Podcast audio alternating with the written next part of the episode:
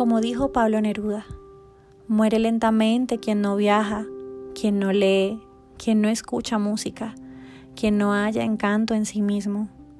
Muere lentamente quien destruye su amor propio, quien no se deja ayudar. Muere lentamente quien se transforma en esclavo del hábito, repitiendo todos los días los mismos senderos, quien no cambia de rutina, no se arriesga a vestir un nuevo color o no conversa con desconocidos. Muere lentamente quien evita una pasión y su remolino de emociones, aquellas que rescatan el brillo en los ojos y los corazones decaídos. Muere lentamente quien no cambia de vida cuando está insatisfecho con su trabajo o su amor, quien no arriesga lo seguro por lo incierto para ir detrás de un sueño, quien no se permite al menos una vez en la vida huir de los consejos sensatos. Vive hoy, haz hoy, arriesga hoy. No te dejes morir lentamente. No te olvides de ser feliz. Soy Hedri Morales y estoy aquí en este podcast para acompañarte a que transformes tu dolor en mil colores. Hola, hola, bienvenidos a otro episodio más de nuestro podcast Duelo de Mil Colores. Hoy eh, quiero hablarles sobre un tema súper importante eh, que normalmente cuando estamos guiando procesos de duelo es lo que más se refleja. Y también basado en mi experiencia personal es lo que más me costó trabajo, de lo que más me costó trabajo desprenderme y lo que más me trajo sufrimiento y es sencillamente el apego. Dicen por allí que el apego corrompe. Y realmente para mí es el principal motivo de sufrimiento en los seres humanos. ¿Por qué? Porque perdemos nuestra dignidad, nuestro respeto, esos valores tan esenciales que tenemos cada uno pero sobre todo perdemos libertad, porque no podemos decidir cómo nos vamos a mover. Y es normal, porque ante, digamos, la pérdida de alguien, eh, cuando antes, de hecho antes de perder a esa persona, siempre estamos en ese proceso de negociación, ¿verdad? Yo te pido, Dios, en lo que creas, universo, te pido que si tú mantienes a esta persona con vida, yo hago, me dedico a hacer esto, hago este sacrificio u otro, ¿cierto? Y es en ese momento en el que estamos negociando, cuando más nos damos cuenta que lo único que nos mantiene fiel a eso es el miedo a perder aquello o a que esa persona, a esa persona, ¿cierto? Que deseamos tanto tenerla a nuestro lado. Y finalmente perdemos la alegría. Porque nuestra mente está tan metida en, invertir recursos que hacen que perdamos la posibilidad de disfrutar la vida con muchas otras cosas. Y nos absorbemos en nuestro propio mundo cuando eso sucede, cuando sencillamente esa negociación no funcionó y se nos llevó a nuestro ser querido o se nos llevó cualquier pérdida que tengamos o simplemente perdimos nuestro trabajo o nuestra mascota o cualquier cosa que perdamos en esos momentos. Nos absorbe completamente y sencillamente nos rehusamos a soltar porque sencillamente ponemos toda nuestra atención en eso malo que está sucediendo, en ese trauma que nos está rondando, en esa pérdida, en ese fracaso o en esa frustración no superada. Todo eso son anclas que nos aferran, que en estos momentos ponen cadenas en nuestros pies y encadenan también nuestra alma.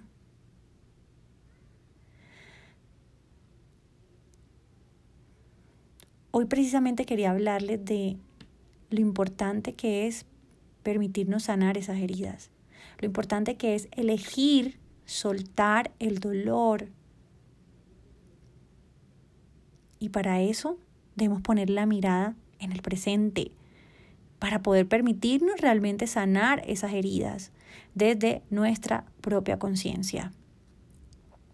Y hoy te quiero hablar de que una de esas leyes totalmente vitales, porque son vitales para nuestro proceso, es el hacernos responsables de nosotros mismos. Cuando lo pensamos de esa manera y cuando lo elegimos de esa forma, esto se convierte en ese principio que es fundamental de crecimiento personal, la responsabilidad, ser responsables de nosotros mismos. ¿Por qué? Porque en todos los procesos que yo he tenido y en mi propio proceso, uno se da cuenta que nadie, absolutamente nadie va a retirar por ti esa piedra que te encuentras en el camino. Nadie va a respirar por ti. Así se ofrezca un voluntario para cargar con nuestras penas o nuestros dolores, cada uno de nosotros siempre va a ser artífice de su propia existencia. Nadie lo va a hacer por ti. Y yo sé que es difícil a veces entenderlo porque algo así implica demasiada valentía. Y a veces no nos creemos capaces de ser lo suficientemente valientes en esos momentos en los que estamos teniendo un dolor tan grande.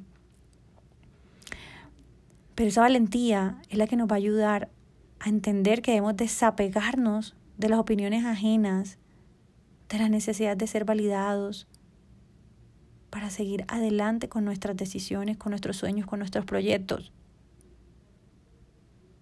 ¿Mm? Somos constructores de nuestro propio destino. Por eso uno no debe poner en el lugar, o sea, en el bolsillo de las demás personas nuestra propia felicidad. Tenemos que cultivar nuestra propia felicidad y eso depende de nosotros, de ser y empezar a ser responsables de nosotros mismos.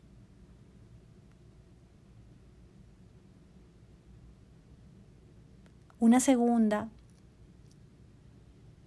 eh, ley, digámoslo así, porque es algo, es una segunda ley vital, es que aprendamos a vivir el presente, a aceptar y asumir la realidad. Cuando estamos en este proceso. ¿Por qué? Porque en esta vida nada es eterno, nada permanece todo fluye y va retomando su camino, porque ese es el orden natural de las cosas. Es el orden natural de las cosas, es lo que realmente nos va a hacer aprender.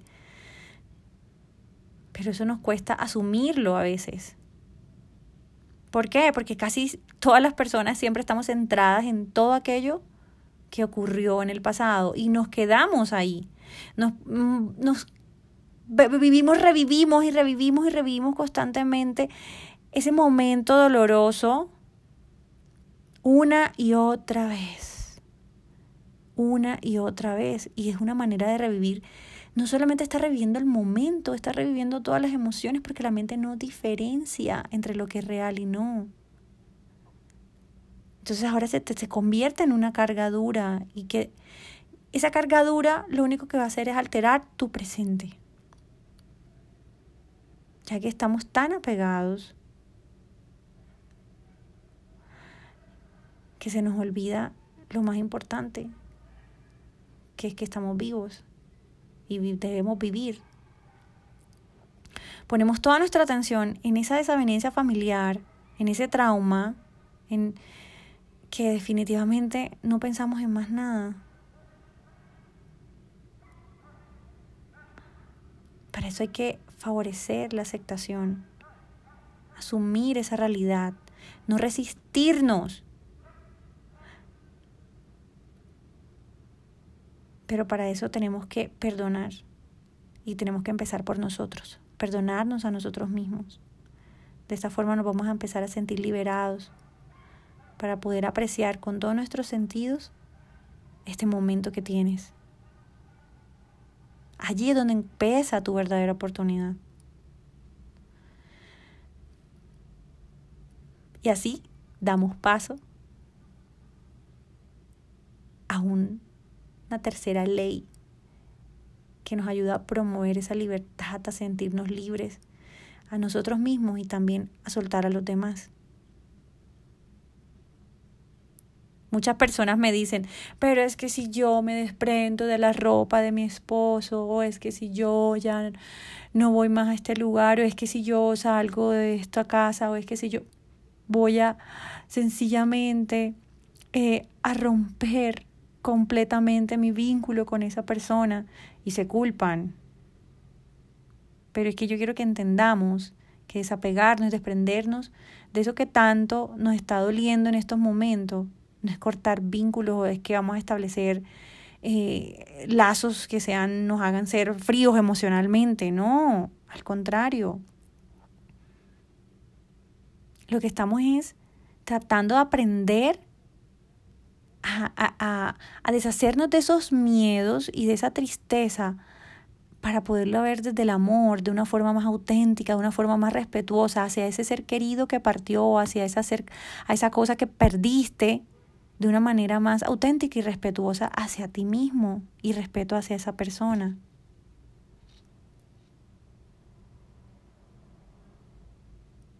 Es preferir sin necesitar al otro. ¿Mm? Los apegos intensos nunca son saludables. Créanme. Yo sé por qué se los digo porque nos impiden madurar, nos impiden avanzar e ir con seguridad a explorar realmente el mundo.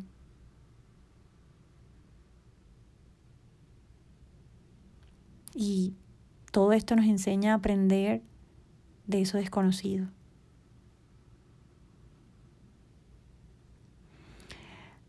Miren, uno con el tiempo debe asumir, y eso también sería otra ley importante, y es asumir que las pérdidas van a darse tarde o temprano, tarde o temprano vamos a estar perdiendo cosas, personas, muchísimas cosas, cosas a, a lo largo de nuestra vida. Pero es que eso es lo que nos hace ser, o esta idea budista, ¿verdad? Esta corriente budista y espiritual que siempre, es que, que, que siempre está presente, que es la impermanencia. Esto nos obliga a pensar que en esta vida nada perdura todo, las cosas materiales, las relaciones cambian, maduran, todo, todo, absolutamente todo termina eh, desvaneciéndose.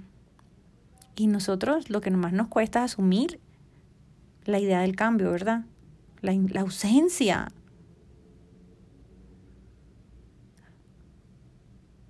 Yo supe desde muy pequeña que algunas personas iban a ir para siempre pero la que más marcó en la vida fue la ausencia de mis padres.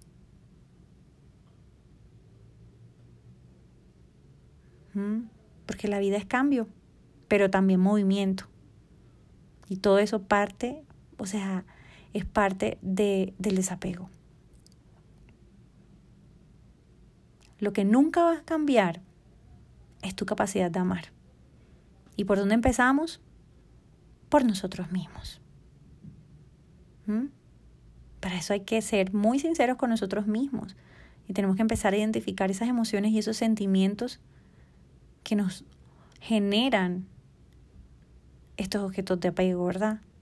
En ese caso, nuestro ser querido, una situación, algo material. Por eso hoy te quiero dejar una pregunta y es, ¿qué propósito cumple en tu vida. Eso es lo que no te quieres desaferrar. Y después de que te respondas esa pregunta, ten siempre presente que ante todo hay que agradecer lo que esa persona o esa cosa hizo por ti y dejarlo ir.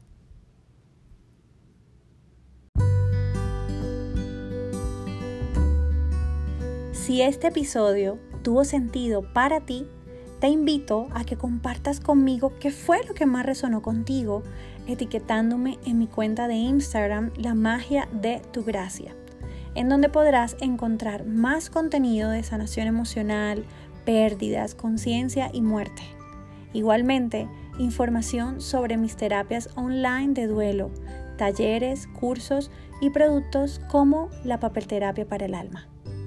Te invito a que te suscribas para que puedas seguir escuchando episodios y no olvides compartir este episodio con esas personas que sabes que lo necesitan.